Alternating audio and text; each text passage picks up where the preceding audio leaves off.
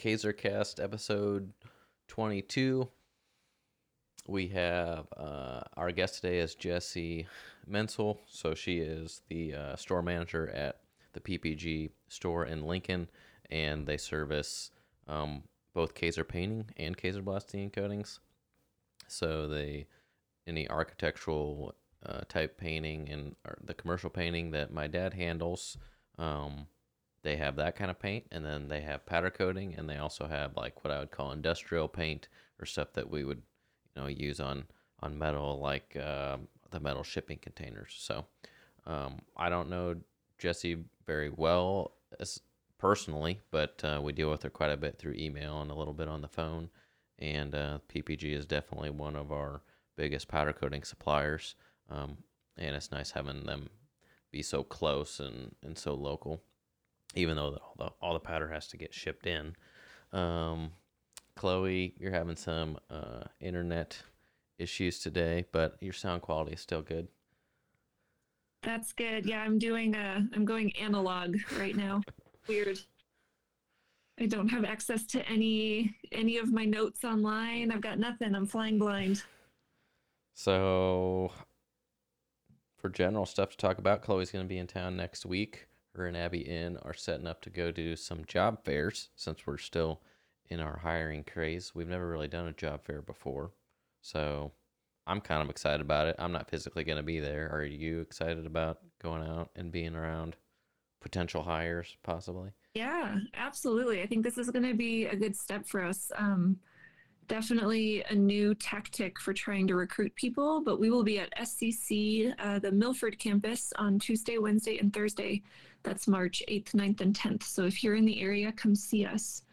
Um, we'll have a booth. We'll be chatting with people. We'll be kind of telling them what we do. We'll be having them fill out applications. Um, I think it's a good way to show that like there's real people behind all the social media accounts, um, and we're trying to grow and we want to meet you. So yeah, and I agree with that. And I think uh, probably last December or something, we were we were talking a lot about that we want to educate people more, and we want people to just like know that blasting and powder coating jobs exist.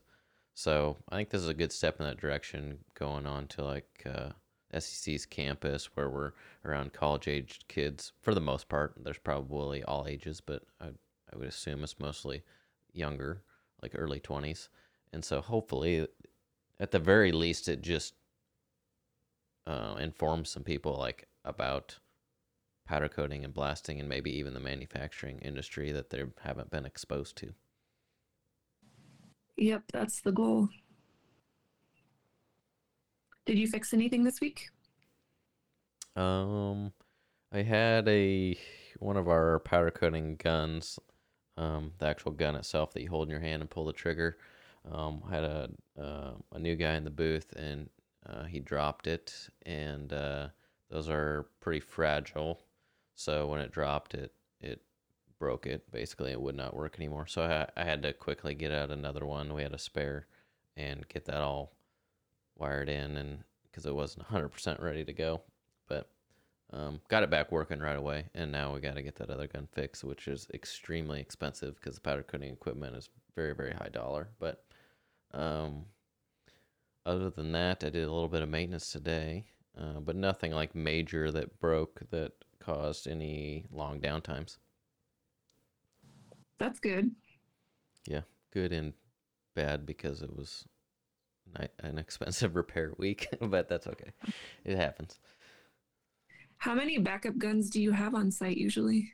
Um, a lot. Uh, we probably have a couple full units um, I was able to like it was just literally the the gun that you hold in your hand itself that was having the issue. It wasn't the whole unit, thankfully, because those are crazy expensive. But um, I have a couple just like extra guns, or they're like detached from our extra unit, um, just so that way we can, because like it had like you're gonna drop stuff, right? Like it's gonna happen. So it's just unfortunate when you do that. Usually it breaks it. So we try to be prepared for that because that's something that's it's just gonna happen. You know, it could get caught on something and pulled out of your hand. Like it's usually quite unintentional and it's just an accident. So When you say unit, does that include like all of the tubes and the feeder and all of that system? Yeah, so like you've got for us, we're spraying out of a box, so it's like a whole. They would call it like a box unit. So you have like a little platform where you set the 50 pound box of powder on, and then there's kind of like um, a little post there, and then there's like a little kind of computer screen, somewhat that where you like set your settings at, and and then you have like your your pickup tube that goes down into the powder, and you have the gun. So like a unit, I would say, is like all those pieces, and then and then you can like you can unplug a gun from the the back of the like the computer portion, and so that's what that's what I did. Basically, I I took just the gun and brought it to the one of the units that was in the booth. And how long does it take to hook everything up? Are we imagining like pulling a TV out of the box and getting that running? Um, I probably took me like 15 minutes, 10 or 15 minutes. It would have been uh, faster had I had it all like zip tied and ready. Um, because the the the uh, one that I put in, I don't know, six months ago was sent in to get serviced, and it got a new cord put on it, and so um, then we just have to tie it to all of our hoses. There's a couple lines that have to come up to the gun itself, and I just didn't have that all like pre wrapped up. So I had to get all that wrapped so that way it wasn't made, so you wouldn't trip on it again and and drop it again. Yeah, that makes sense. And so it's going to be out of commission for what another week or so, but it's fine because you had backups. Right. Yeah. So we sent sent that other one off to get fixed just uh, the other day. So, the I mean, I always like to have a ton of spares. Anybody that knows me thinks that that knows me well thinks I'm a little crazy about all the spares I have, but um, I look like a hero most of the time when stuff breaks. So, better to be prepared. Yeah. How often would you say um, does gun technology evolve to the point where you want to upgrade what you have? Well, base. Uh, so we talked to Matt and uh, I think Jason. I forget his name. That's bad, but uh, yeah. last week, and um, like so, it doesn't happen that much. Um, the te- technology doesn't change that much. Uh, but they did. But GEMA did come out with a new unit a couple years ago. Um, with this some more features, and we do have one of those. Um, we just haven't we haven't really converted over to it because we're just confident in what we use and it works well. We can still get spare parts for it. Um, and the new gun, a lot is interchangeable, but some of the parts are are different than what we use, so we don't have a lot of the extra pieces for it yet. Um, so we actually haven't tried the the new unit. We've stole some parts off of it to replace things that are broken, but um, eventually here, probably this year in 2022, we'll we'll start start using it, and and uh, it's not a lot different. I, I think it, it, you can get a little bit more voltage, and there are just some cool features with like hooking it up to Bluetooth and um, a little more. You can do some data acquisition with it in terms of how much powder you're spraying through it, which is that's exciting for me. Some people might not care about that, but I always like having more data. So um, the spray equipment technology from what I've seen that that's probably one of the pieces of equipment that doesn't change very much. Um, and even when we get into like starting to talk about wood powder coatings and things um, I don't know that the that the spraying technology is gonna the gun itself is gonna change much at least from the research I've done and the questions I've asked so far unless somebody comes up with uh, a new idea yeah that makes sense so it's not like if you were to buy a couple spare guns, it's not like you're shooting yourself in the foot because the iPhone 13 is coming out next year and that's what you're going to want. At least not with GEMA. I don't know about the other manufacturers, but it just seems like, like for instance, the the newest version unit, which I think is called like an OptiFlex Pro, um, and ours, the one that we have, that's the older unit, is like OptiFlex Two or something. The you can unplug the gun from the back of the Pro unit and plug it right into the ours and use it. That's what I did just the other day. So that was like that part interchanges. There's some pieces that were that they made different because it wears better. You know, they come up came up with a way to improve, and so obviously those pieces don't interchange. But um, the gun the gun did. So that was nice. Does it feel a little bit like using a different keyboard or driving someone else's car? Like, does Jay Wills have to um, adjust and get used to the new gun, or are they all sort of similar and interchangeable The in terms is- of the way they feel? The gun itself is exactly the same. The whole unit, we haven't interchanged that because it is, I think it's probably going to spray a little bit differently. GEMA and like spray equipment at Omaha will probably tell us no, it won't. Um, if anything, it'll be a little bit better. But um, we like to really follow our processes, and we know that when we change one little thing, it definitely changes stuff. It just does. This is life, and so um, we've been hesitant to to change that out because we're just when things are going well, there's no reason.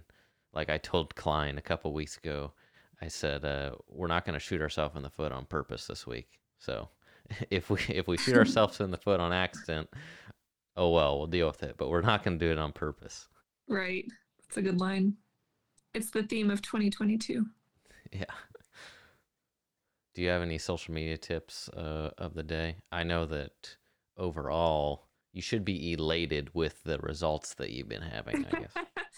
I guess my tip of the day is to be prepared for what happens if things start going well. Because, as Jace can attest, I'm sending him questions from social that we get probably, what, two, three times a day. Um, he's having people call him from other states for advice just because, you know, people have realized that, like, he kind of knows what he's talking about. And so maybe he's a good resource if things go wrong or if I have questions or if I'm looking for advice. And um, so I guess I guess just be ready, right? If you position yourself as an expert and start sharing knowledge with people, they're going to have questions for you. Um, and if that's going to annoy you, then maybe social media is not the game you want to be playing. That's a good tip. Yeah. I just I I found it interesting. It's nice to see that like, you know, over time it does it, it is being consumed and most people are consuming it quietly. And you just don't necessarily know, but they are and people are paying attention and when you do the right thing over and over again consistently and you know, people pay attention and and start um then all of a sudden like they the dominoes just start to fall. So it's been it's been interesting but um it's good it's like uh it's what we always or i have always kind of wanted in terms of like we know what we're capable of doing and we know um that we we know that we know what we're doing and we've always just wanted everybody else to realize that realize it and trust us and and that it seems like that they are so I know the timing is not great for you because you're super busy doing other stuff, but um, is it a source of like pride and joy to get questions from people, or is it more just kind of a, you know, one more thing in your day? it doesn't necessarily annoy me. Um, I think it's nice. I don't know that like I'm ex- excited to help people, or that's not like I'm. It's not that I don't want to, but it's not something that I've been like yearning for and like eager and waiting for people to ask me questions. But it's it just feels like uh, it feels nice because I feel like we're we're getting like respected or or people like value our opinions or value um, what we're saying, and so that that feels good. Like that on a frustrating, busy day, that that uh, feels like okay, we're doing something right. Everything must is going wrong here today, but we must be doing something right because you know people are are asking us pretty important questions, and and and they think that we're going to be able to give them a good answer. That's why they're asking us. So Yeah, absolutely. Would you ever um, be interested in doing, I don't know, seminars or, you know, virtual educational opportunities for people on a specific subject and um, pursuing that route? I think so. Um, one thing that I, so I, I've always had like conflicting um, feelings about like, uh, like saying, okay, this is how we do everything. This is exactly how we do it. Um, because coming from like racing, you don't want to tell anybody how you're doing it because you don't want someone else to beat you, right? Like I'm a very competitive person. Um, but over time, I've realized that uh, you could lay out exactly how we do it, start to finish, and um, people could acknowledge that our our end product looks very good and they could respect um, what we do and and think highly of us. Uh, but there are very very few people, if any, that would just like follow the plan exactly how we do it. Um, and it seems that way with with anything and everything that you can tell someone exactly how to do something and for whatever reason they just they just won't do it that way so they they won't be able to achieve the same result um, that you have so my opinion has changed a little bit on being scared to tell every you know a lot of people or even one person like this is exactly how we do it in fear of like that you're gonna have direct competition or something uh, but most people will just like disagree with how you're doing it, even though they know that you're successful. it's interesting. Yeah, yeah, that makes sense. Because like when I'm telling somebody like this is like they could tell me this is the problem I'm having and this is the equipment I'm using and and I'm like, okay, well, you know, we don't use that. We use this and this is why. Like I know about your type of equipment, but this is why I don't use it and uh, here's here's the way we do it. Um, and it's since it's different, um, it's gonna feel a little bit odd to you, but I truly believe that this is the better way and gonna be better in the long run. And usually you can just hear in people's voices where they're like they're listening and they believe you and they know you're not lying to them, but you can tell that they're like, oh, I'm just gonna keep doing it the way I'm doing it. Thanks for your help though. So it's a, that's interesting the status quo is a powerful force. That is true. I guess people, when they get maybe get stuck in their ways or something. Yeah. I mean, in some ways, it makes it a little bit safer for you to be more upfront with your processes, knowing that, you know, like people aren't out to, you know, cannibalize exactly what you're doing. Right. Which I don't know why they wouldn't, but they don't. So, yeah. That's okay. It's the saying you can lead him to water, but you can't make him drink. So right. Yep. All right. Today our guest is Jessie Mensel. She is the store manager at the PPG Architectural Store in Lincoln, and it's the person that I deal with the most when we're ordering powder, or that Chloe deals with the most.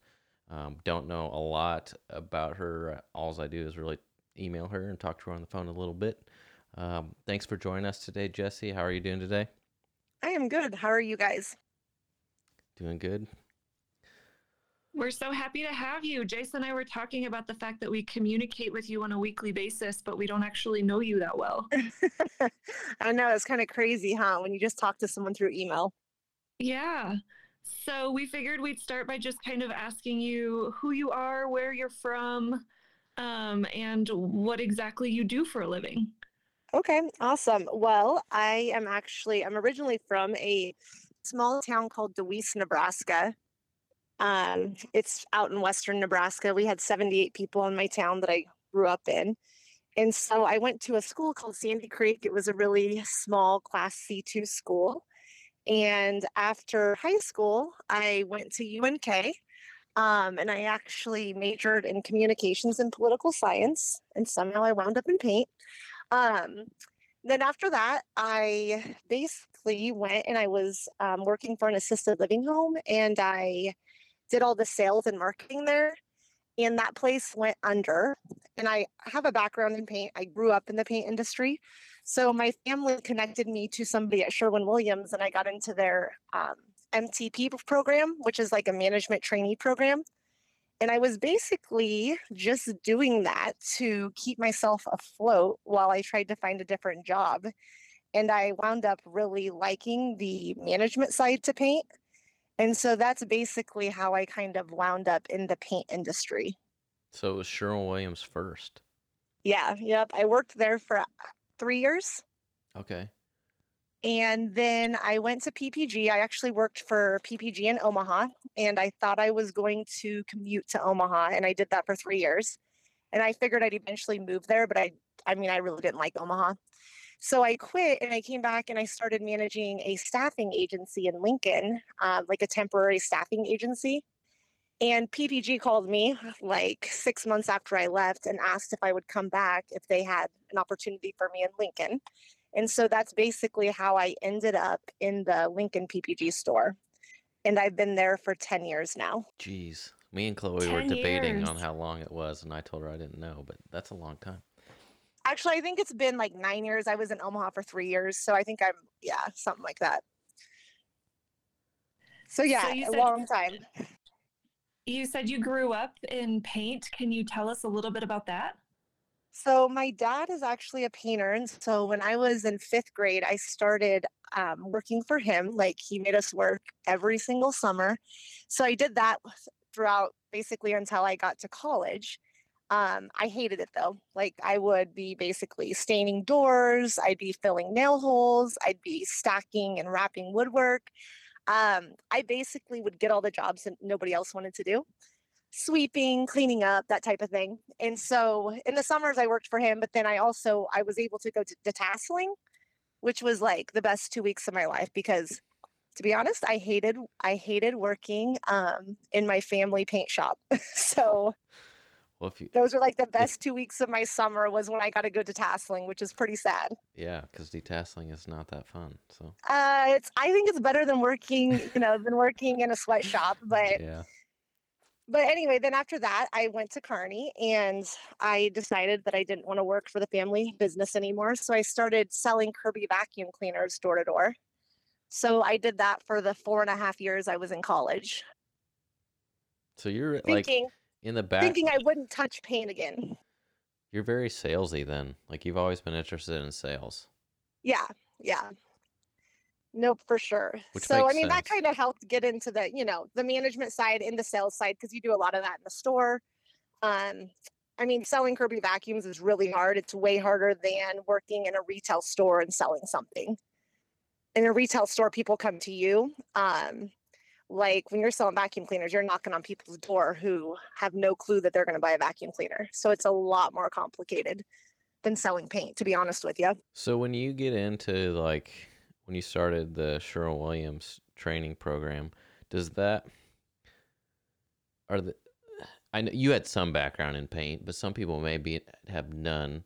Like are they like teaching you how to paint or it's like no, it's just like how how you would sell paint type of thing. they're they're basically trying to teach you the management aspects of selling paint and they're trying to educate you about paint and Okay. about different applications and managing people and you know doing the book work aspect of it so i mean the mtp program was a great program um, they basically will take anybody who has a college background and as long as you have you know the right interest and they'll put you through this management trainee program and then after you complete it you basically have to take a job wherever they send you So did you actually work in a Sherwin store for a while? i did so i i got really lucky because the store i was at the assistant manager quit and so i was able to take his job Sweet. so if that wouldn't have happened though i would have had to have moved wherever they wanted me to So right from the get go, you were pretty involved in like running a store then. Yeah, yep, absolutely. But when I started working there, I honestly thought I would just work there for three months or so and find something different because I did not think I'd like it. And then I really liked it. So my goal at the time was just to keep afloat since the company I had been working for had went under, basically. So it turned out good though. but I mean, I never thought I'd be in paint for 13 years now. So, how much knowledge of coatings did you bring with you then, since you'd been painting since fifth grade? I mean, Well, you must have had some foundation. I went on I went on commercial job sites and you know commercial painting sites since I was in fifth grade. Like I said, I would get a lot of the grunt work. So there was still a lot that I didn't know. I just basically they had me doing the jobs that nobody else wanted to do. you know what I mean? yeah, So that makes sense. so yeah, I had a good background in it, but there was still I really I mean I had never ran a sprayer before. So there was still a lot of things that I didn't know that I had to learn. So, what does a normal day look like for you right now at PPG? Well, right now, you guys probably know this. It's everything's a disaster. So when I get to work, I mean, the very first thing I do is I am scouring, you know, and seeing what kind of product I can find. Because a lot of times in our distribution centers, we have product that gets checked in overnight. So I have multiple windows open and I go back and forth trying to find and secure products. So, like, first thing in the morning, that's the very first thing I do because a lot of times that's when the products hit from overnight into the morning. Um, other than that, though, like my job has changed. It used to be that I would tint paint, I would ring customers out, I would put freight away. I mean, I would do everything. Now, because we have so many more customers than we have when I started, and because there's so many product issues, um, a lot of my day is honestly spent trying to order stuff, trying to figure out where people's stuff is, um, taking care of all the email orders, which is quite a bit. So a lot of my day now is spent on my computer, honestly. My job has really shifted. Yeah. And and that's the result of COVID and supply chain and all of that good stuff. Um, yeah, that for sure. And we've picked up a lot of um, true finish or powder coating customers. And with those customers, it, there's just a lot more follow up than there is with tinting 20 gallons of paint and sending it out an hour later. You know what I mean? So, our business has shifted too, where we were selling a lot more like architectural coatings, and now we're selling, I would say, almost equal um, architectural coatings and true finish, which would be like the powder coating that you guys do. So, that's kind of, I mean, that's part of the reason for my shift in what my day looks like. Is just because our customer base has changed a lot. So I'm, interested, are there specific types of products that are harder to get now than ever before? Or is it just across the board like everything's difficult? Um, honestly, everything's difficult. There isn't really one paint in the store. I mean, we have probably 1500 products in the store.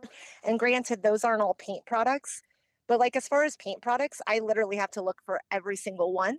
So when I find anything, whatever it may be, I make sure I bring in enough to get by for like three or four months at least so I don't have to look for that product the next week.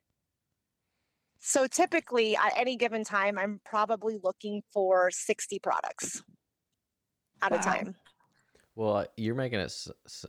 I didn't realize that it was so that you you were having so much problem getting all that stuff because from like the outside looking in, you're obviously doing a very good job because anytime that we ask for something, you pretty much have it, or you know, like I don't have it right now, but I know it's going to be here and such and such. And usually when you say that, it's there. So kudos to you for doing such a good job because it, I would, uh, like, I knew that it had to be hard, but it, um, it's rare that when we try to order something right now that you're like, no, we're totally out of it and you, and we can't get it for you. So obviously all the time you're spending is paying off.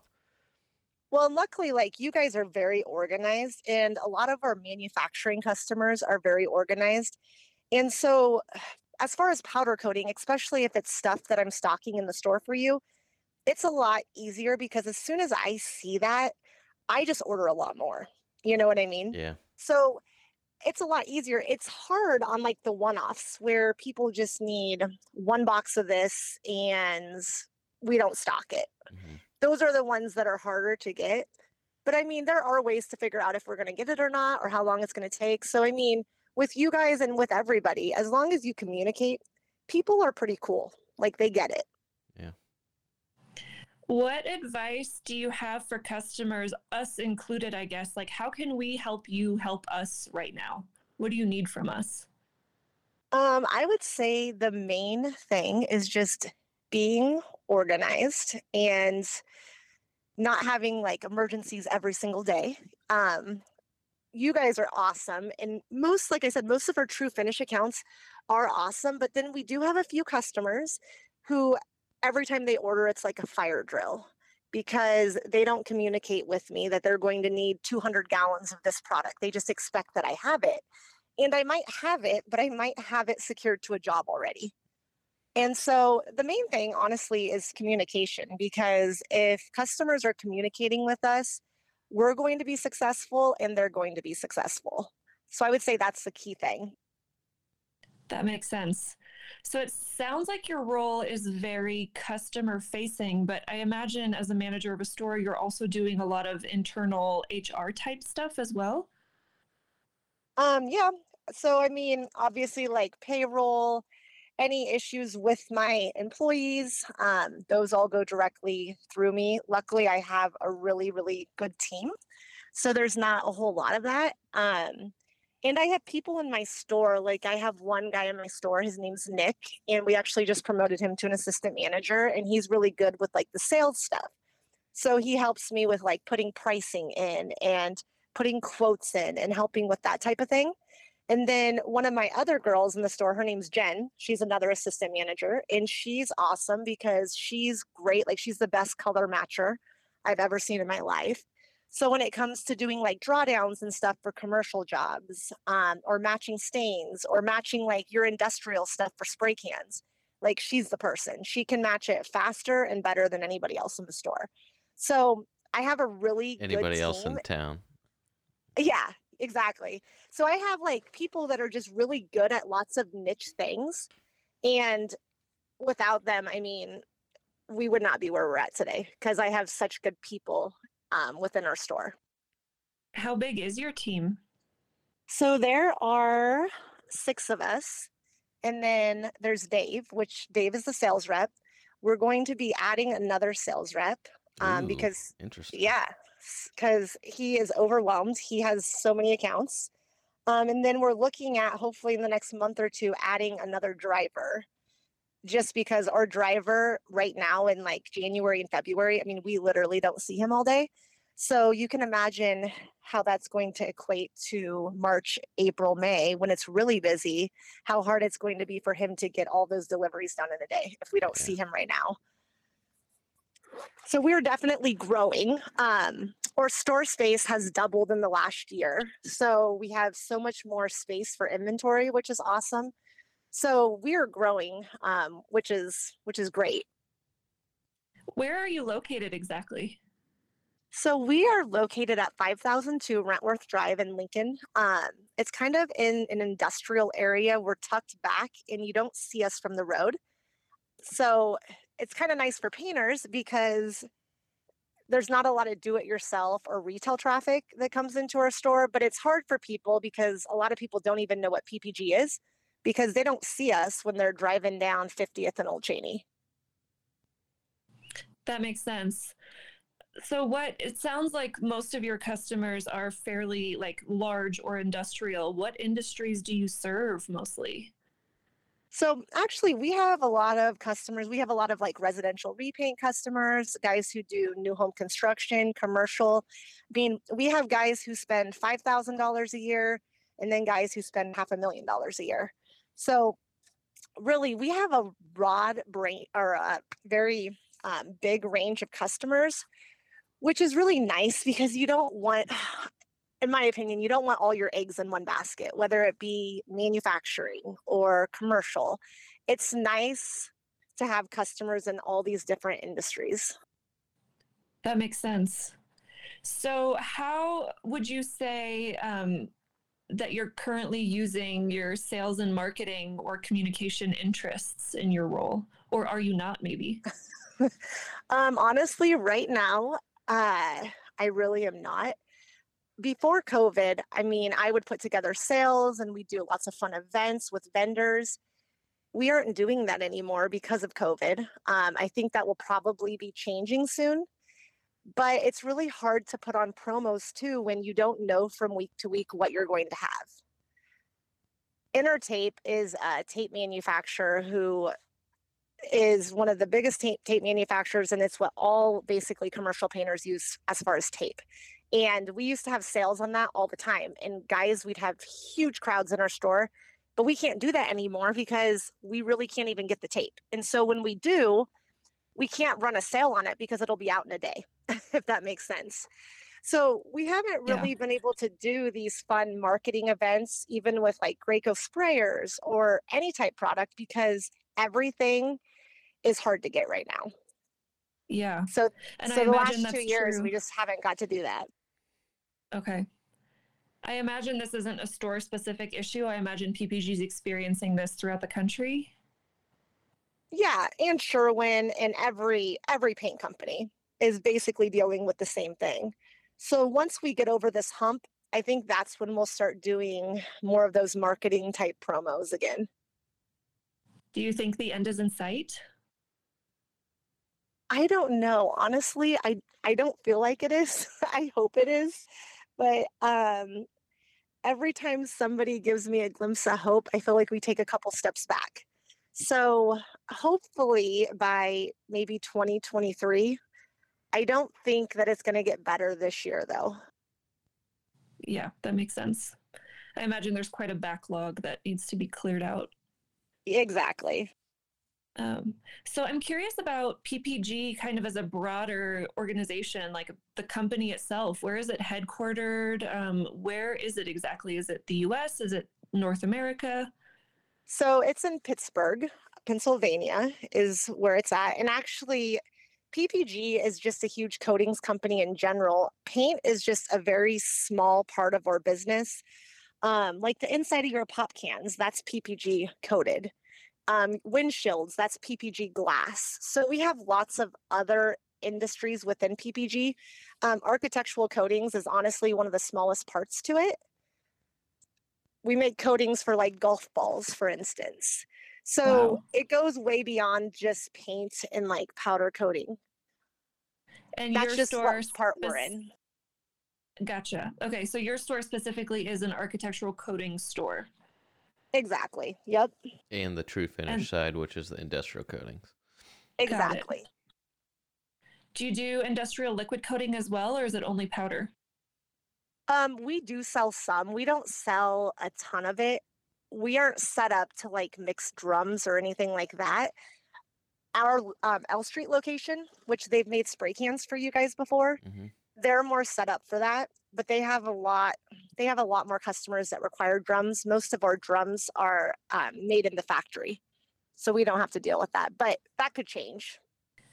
So, what percentage of the time would you say you're educating customers or helping them pick coatings for their projects? Like, how much do they rely on you for that industry knowledge?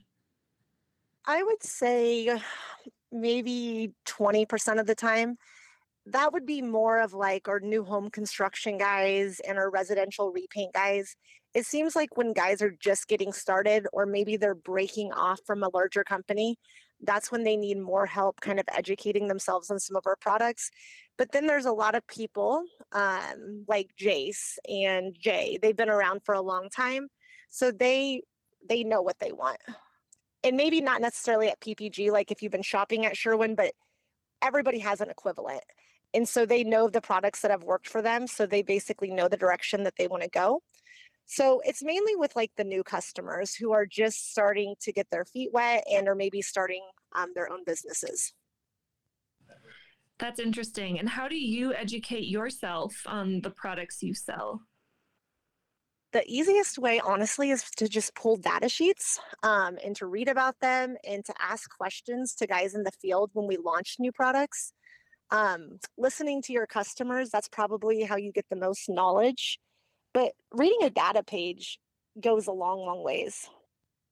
I agree with that because that's where I learn most of my stuff too. Like sometimes even our our guys on our team are like, How do you know all that stuff? like, well, I just read the data sheet and that's what it says. So like I've never used it before, so that's the only way I can know what the paint is gonna do and how we're supposed to apply it is by looking at the data sheet. then of course you learn more like by experience, but Yeah, that's a good first place um, to start. And it kind of shocks me how many people and painters they won't read the data sheet or they won't even read the back of the can. they would rather just ask you. But that's okay. That's what we're here for. I did see on PPG's website that it looks like they're launching an online store for powder. Do you happen to know anything about that? So I did look into this, and actually, it's for smaller um, powder coating customers. Basically, everybody gets the same price, and you can order in very small amounts or large amounts. So it's great for some of your mom and pop shops who are doing like craftsy, artsy type stuff when it comes to powder coating. Um, for big customers, like you guys, I'd say it's probably not the best. It also has a really nice portal where you can pull the data sheets and the MSDSs to products. That would be really nice. So, yeah, so that was one nice thing about it. But I think it definitely serves a purpose because sometimes we get people who will call me and they want like six five pound samples, and that's all they ever order from us. And so when I direct ship that to them, I basically have to follow it till it gets to them. It would probably be easier for me to just navigate them through that site.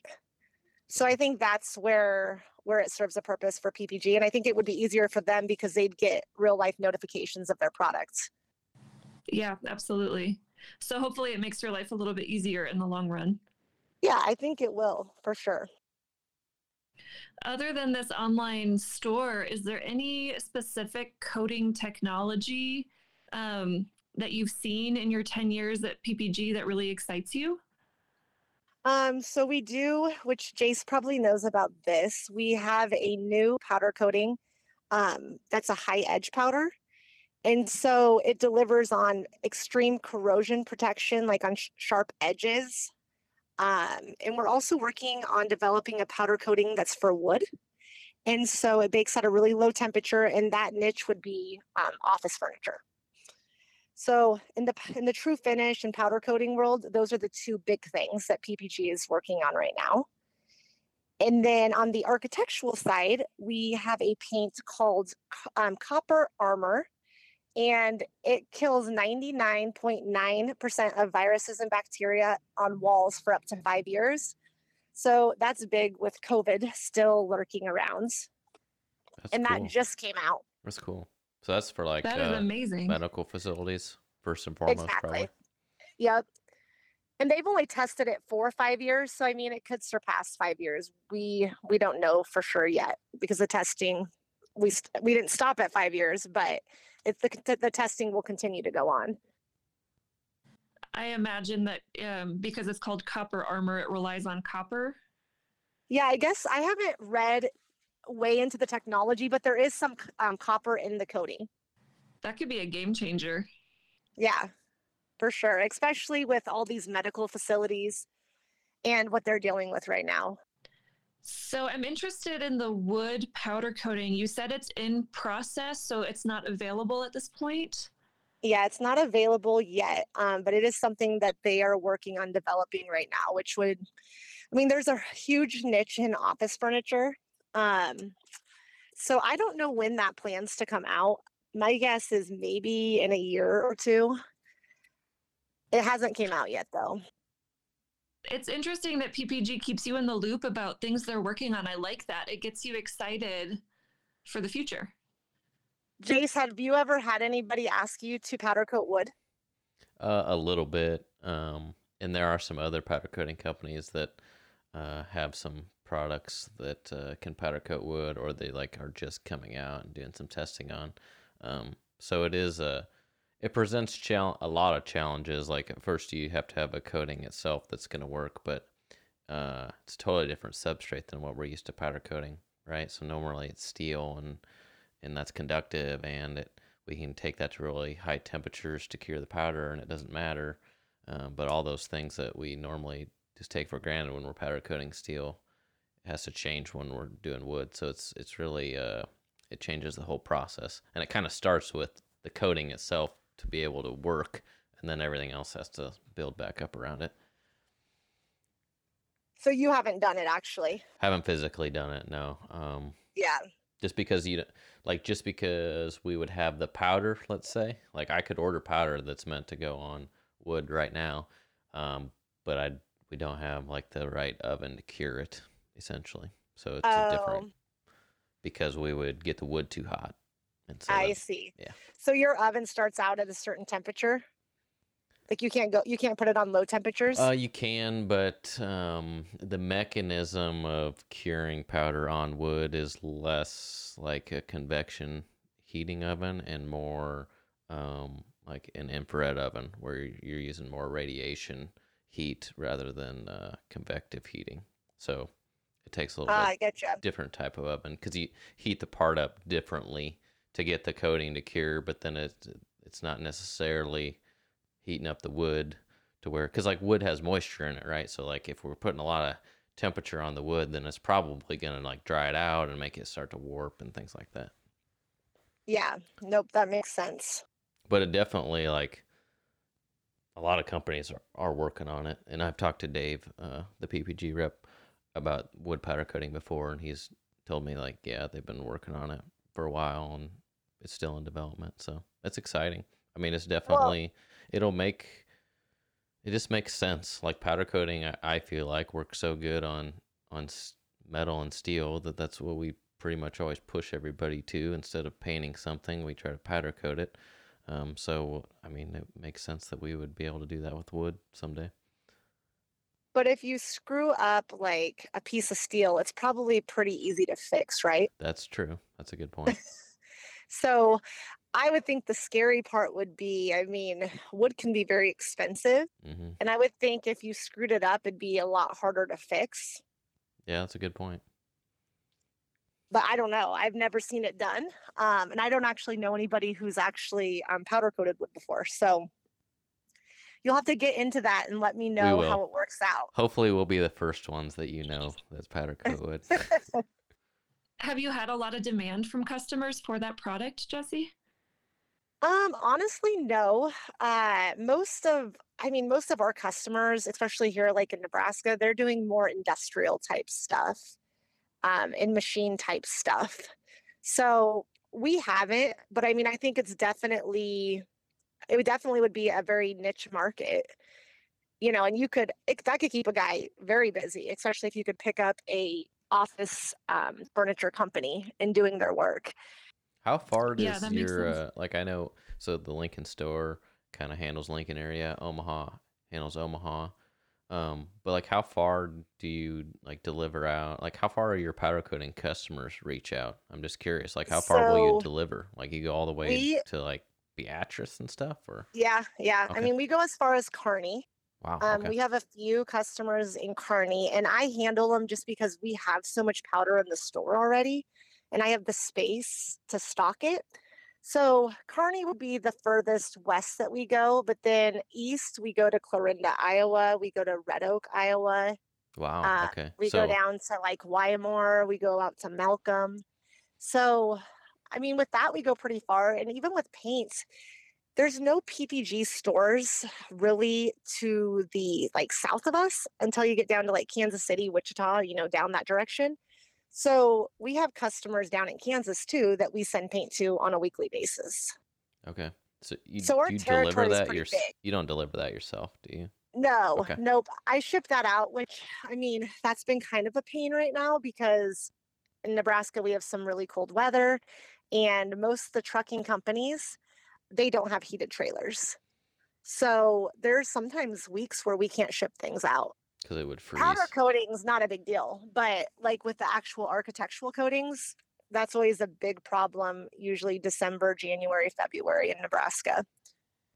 And it's a big problem for us because we ship and we send products all over the place just because we don't have as big of a blueprint as Sherwin Williams does. So if we want to keep these customers, we have to service them from the stores that we do have. Makes sense. That's a headache I really didn't even know existed until I started in the finishing industry. This idea that like things freeze um, and that can really affect the quality of the product by the time it reaches you. What other challenges do you face that you think most people don't realize? I mean, I would just say that I think people just think that the paint like automatically grows in our back room. Um, and that's not how it works. It's a little bit of work to get the product to us, and then we have to tint the product. And sometimes even tinting the product's not easy because we have a lot of products that require specialty tints. And each time we tint them, we have to basically clean out those canisters because they're like man- manual canisters. So it's there's a lot of things out of our control. Um, I mean, shipping's a great example of something that's out of our control. So I- would say that I just wish more customers were probably a little bit more patient, a little bit more organized. Um, because at the end of the day, if they if they're more organized and they can tell us what they need ahead of time, um, we're going to do better for them, and they're going to be a lot happier. Yeah, absolutely. I think Jace and I probably feel the same way. Is that fair to say, Jace? Yeah, definitely. And I think that uh, the COVID and then everything that has happened since then, um, like the chain reaction, has shown that the people that are good at planning ahead and thinking ahead and scheduling ahead, that they're still continuing to be successful. It's a lot easier to to work with those customers. Um, the ones that don't plan much and are always last minute, it's hard to service them right now um, because it's just everything is so difficult to move quickly. It seems like no matter what you try to do. So it, um, planning is definitely a big priority right now. Are most of your customers pretty organized? Um, I would say it's probably very similar to what you deal with. So we have a few that are, and then a lot that aren't. So, and uh, it's just we were we're used to like that ratio, but then when like supply chain is challenging, now we can't necessarily help last minute like we could uh, with so many people before. Now it's you know we're just kind of stuck sometimes. So I'm trying to help them plan a little more so then they're not ending up frustrated with us just because it's kind of about some of it's out of our control kind of like what you were saying with like if you literally there's no paint in the country for you to get at that that day then there's not much you can do like you just have to wait Yeah, yeah. Well, and I think, I mean, the one thing about COVID that has been good, I mean, it has made a lot of people a little bit more organized. Like people who, I mean, weren't organized at all. Like I feel like people have gotten better because they've realized that they don't have a choice. Yeah. At least on Orin, they have. They've gotten better. They're still not perfect, but they're definitely better. That's uplifting to hear. Um, so I'm interested. You mentioned that you know your store has seen a lot of growth since you started. Um, what do you think the key has been to that growth? And I would love to ask you about hiring as well. Like, how do you find good people and retain good people, especially these days?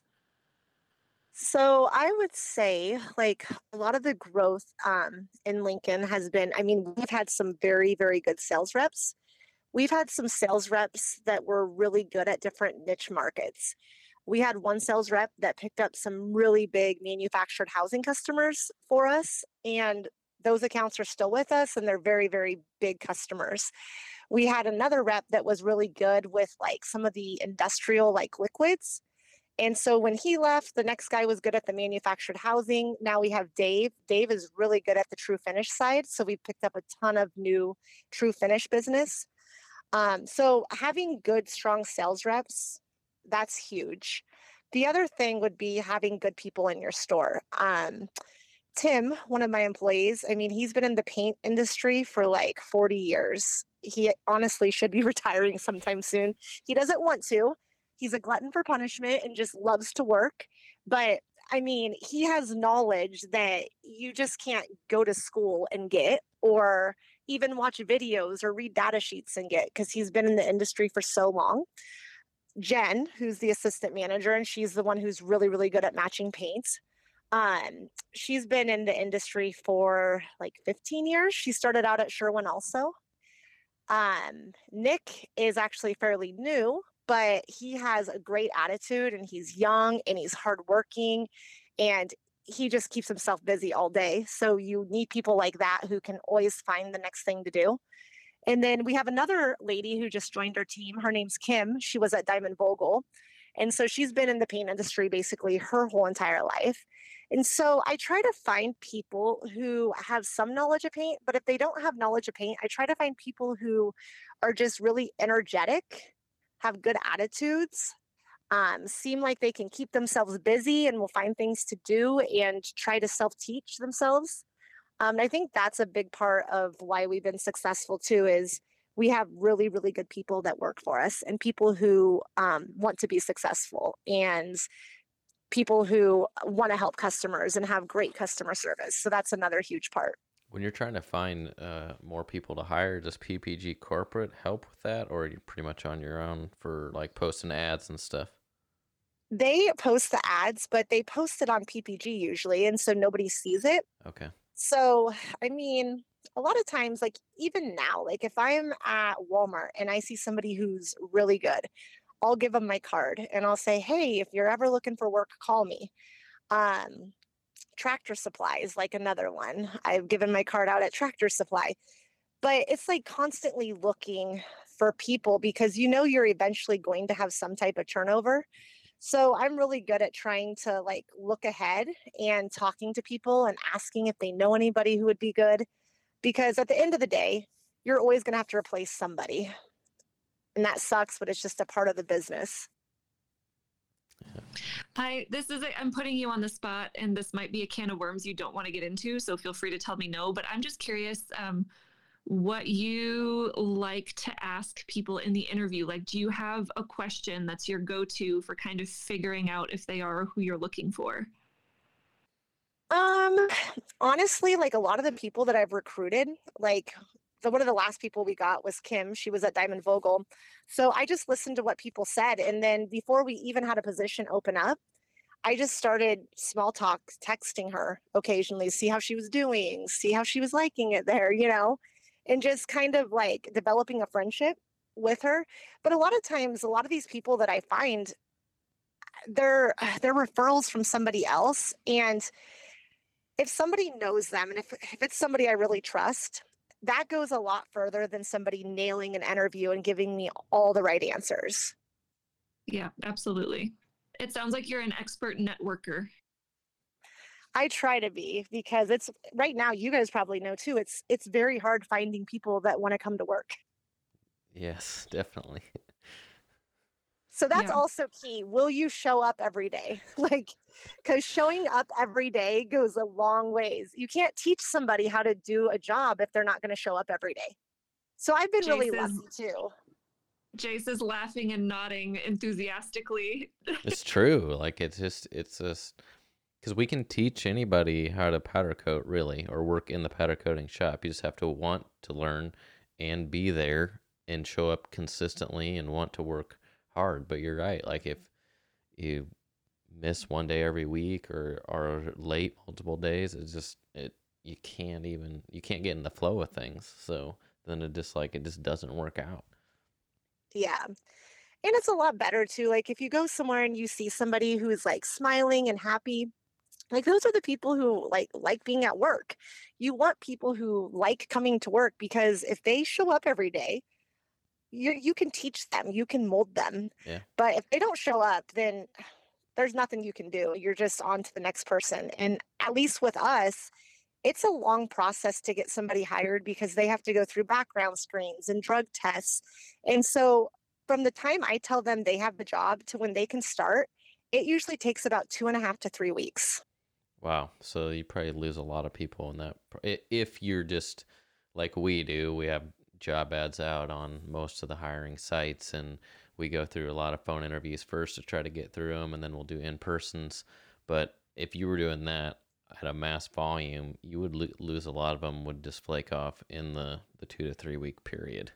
Yeah. Well, and the the way you keep them on board is just if I keep communicating with them that whole time, we usually don't lose them, but you can't not talk to them for a week. you know what I mean? yeah. So I'll keep texting them and being like, "Hey, did you get this done? I'm just waiting back on this." Like I mean, communication's key because I understand like people, it's their livelihood, they need to make money. And so they don't want to sit around and wait forever, especially if they think that possibly, you know, the company is going to flake out. Yeah. But that's just literally working for a corporate place. There's a lot of loopholes you have to go through, and there's a lot of, you know, background checks. And even in those hiring um, positions, they're short staffed too. And there's so many positions to fill that they're overwhelmed. And so everything on that end is also taking a lot longer. Yeah, that absolutely makes sense. Um, if you don't mind, I want to go back to something you said earlier about sales reps. Can you kind of um, paint a picture for me of how it works? Like, what is the sales rep's role exactly, and how do you interact with each other? So the sales rep's role is to bring basically new business um, to our store and to keep current business. Um, so like right now, Dave, you know, he will he'll handle the true finish stuff. Like if you're having issues out in the field, he's the guy that's going to go there. If you have a new job starting and you need something spec he's the guy that's going to go there if you need him to go talk to an architect. So he's doing that for basically all of Lincoln.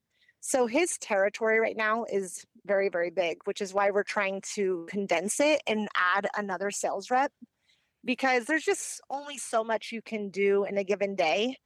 And there's a lot of service that goes into that too. It's not always just about building new business, it's about keeping your current business happy.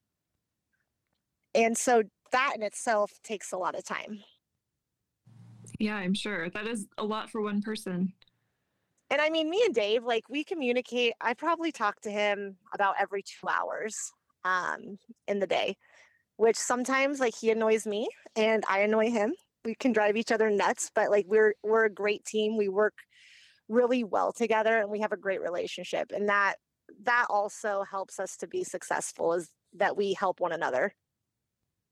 Has he been around PPG as long as you have? No, actually, he worked at Sherwin for I think 15 years. Um, he's been at PPG now. I think, I think going on five years. Yeah, I think that's about So- right. Yeah, so he's been in the paint industry for for a very long time. And actually, me and Dave went to the same high school, which is crazy. So I actually knew him um, growing up. He was friends with my brothers. So That's crazy. and- me and Dave kind of go back a long ways, but I never thought in a million years that I would be working with him someday. But he's great. He's a great asset to our team. That's another reason why I think that uh, your guys' service overall, now that I know that, that makes sense. Your guys' service overall is really good, but it's probably because you guys c- communicate so well and know each other so well that it there's not a real disconnect between talking to Dave or talking to you at the store because you both know what's going on, which is really nice. Yeah. And that's hard to yeah. achieve because stuff happens so quickly. So that's hard unless you're really good at communicating with each other. So you guys obviously do a good job of that. Well, and because Dave has so many accounts, I mean, we have reps um, in our market that have basically a third of the accounts that he has. I mean, on a store level, there's more stuff we need to do to try to help him, whether it be like, you know, helping him with job quotes or putting in prices and following up to his customers because he's very busy. I mean, he has a lot on his plate. So if we want to want to continue to be successful, like we have to do anything we can in our power to help him also, because he does have such a huge load of accounts. Which hopefully that will get better with adding this um, second rep. Yeah, absolutely. Um, so we are coming up on an hour here. I just we touched on a few things in this vein, but I always like to end interviews by asking people what's one thing you wish more people knew, um, either about your industry or your store or customer service, or this could be anything.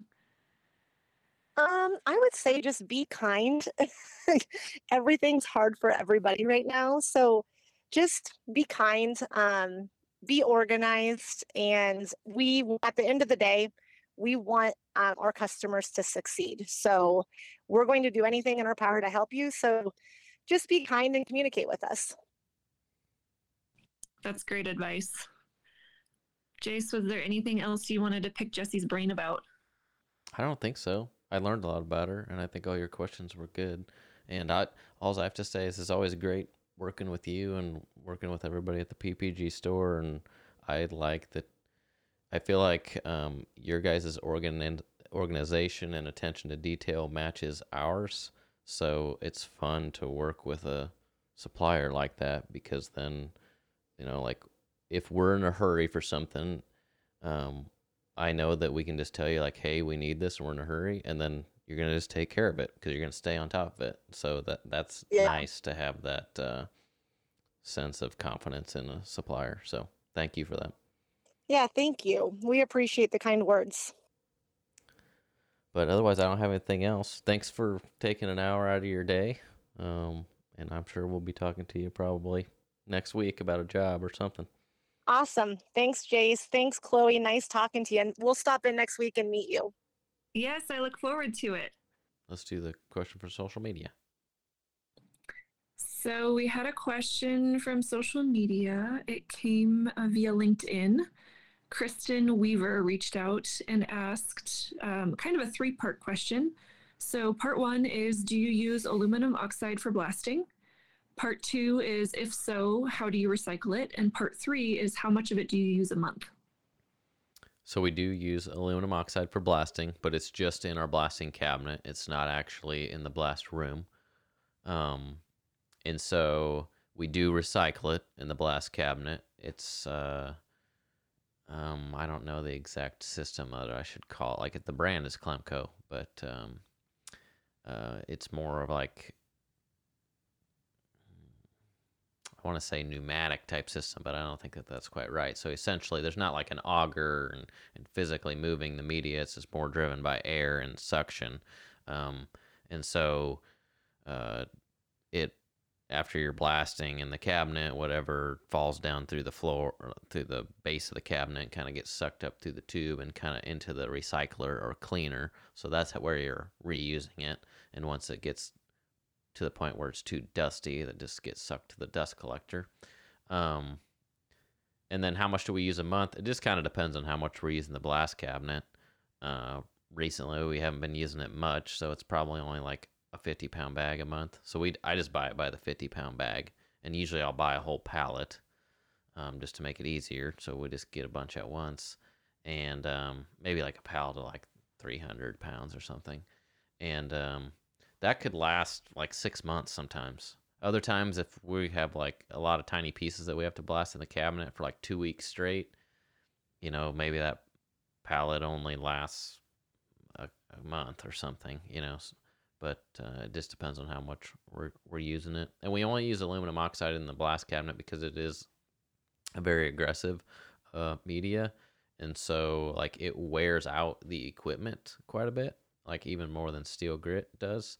So, if we used it in our our main booth, um, it would wear our augers and stuff out very, very fast. So, we don't use it there. But aluminum oxide is um, a very, has a very good cutting capability. Um, so it works good in the blast cabinet, even though we have like a quite a bit smaller nozzle, less CFM, and quite a bit less pressure than we do in the big room. Um, since we have all those things kind of scaled down, then having a more aggressive media in there is helpful for removal rate. I didn't know that. That makes sense. But so you would never use steel grit or crushed glass in the cabinet. Oh, you could. Um, steel grit's a little too heavy. Um, so that's another reason why we use aluminum oxide in the cabinet because it's kind of like it's more of a air powered, it's a vacuum type system where you're not like mechanically moving the the media anywhere. Um, so the steel grit would be so heavy that if it was still usable, it probably wouldn't actually suck back up to the top of the collector. Um, where aluminum oxide does because aluminum is is um, not as dense as steel. Aluminum's a lot lighter, so then it can actually get airborne and move around. I think we have put crushed glass in the blast cabinet at some point for something. I don't remember what it was, but the, the removal rate would be quite a bit less, and also very very dusty. So it'd be hard. It's hard to kind of see what you're doing in the blast cabinet then. Right. I imagine it's hard anyway to see what you're doing just because Yeah. I don't know, you've got a window between you, like you're not in on it, right? Right. Yeah. Yeah, you got like a tear off that we replace on there, but it just depends on what you're doing. But, you know, if it's a brand new tear off and the parts aren't like super rusty and that so you're not creating a lot of dust when you're blasting the stuff off, then it's not too bad. But sometimes like if it's just a really rusty or paint flaking a lot on the part, then yeah, you can't you're just kind of going by feel. You don't really see what you're doing till the dust kind of clears away. Great. So there you go. Everything you need to know about Kaiser's use of aluminum oxide. So that's KaiserCast episode 22. We got another one coming up next week, uh, the 23rd. And that's going to be it's Al Lindsay, isn't it? uh, Kelly from PEM. which is our right. pressure washer, where we get our pressure washer. So he'll be able to talk about pre-treatment quite a bit from uh, an equipment standpoint, and probably give us some insight on some like automated washers and things because I think they do sell those, and we can't really talk to those very much since we don't have experience with them. Um, so that's something to look forward to. It was nice talking to Jesse. Like I said, I didn't really know her very well on a personal level. Um, so we found out that she, she's been at PPG for like 13, eh, 12, 13 years, which is a lot. I wouldn't have expected that. She seems younger than that, quite frankly. Um, but that's just like another. It's interesting to see how all these people get into the painting industry. A lot of them like had experience from when they're young because some sort of family member was involved. But then most feel like they don't like it and are gonna get out of it, and then they end up back in it. It's been kind of the theme. Yeah, that's that's been the theme for sure. And I find it interesting from a hiring standpoint that like Sherwin-Williams, for example, a really large paint company, and I'm sure PPG is the same, but like Jesse was talking about that there was like a training class or a program that you could get in. Like that's interesting that they have that to, you know, train store managers or, or whatever. I mean, it makes sense given what we know about how hard it is to find finishing industry education anywhere else. Mm-hmm. That's true. And that's kind of what you're doing at Kaiser on a smaller scale, right? It's like just finding people with the right soft skills and then training them in all the hard skills. That's true. Yeah, it is true. So here's to continuing to train better in 2022, right? I think that's the that's the key. Finding the Yeah. people first, but then being able to, to train them. So, Yep. all right. Well, check back with us next week. Hey, is everything working good for you? You need anything? Anything broke? Anything leaking? Just make sure we stay on track with the yellows and everything will be fine. Little things lead to big things. Can you stay late tonight? We need to get this job finished up. Overall, I think everybody's doing a great job. Keep up the good work. It's getting hot out, so make sure you're drinking plenty of water. I know this job's been difficult and everybody's getting frustrated, but if we can't do it, nobody else can. That's the reason why the job's here, because nobody else could get it figured out. Just keep working at it. Don't get frustrated.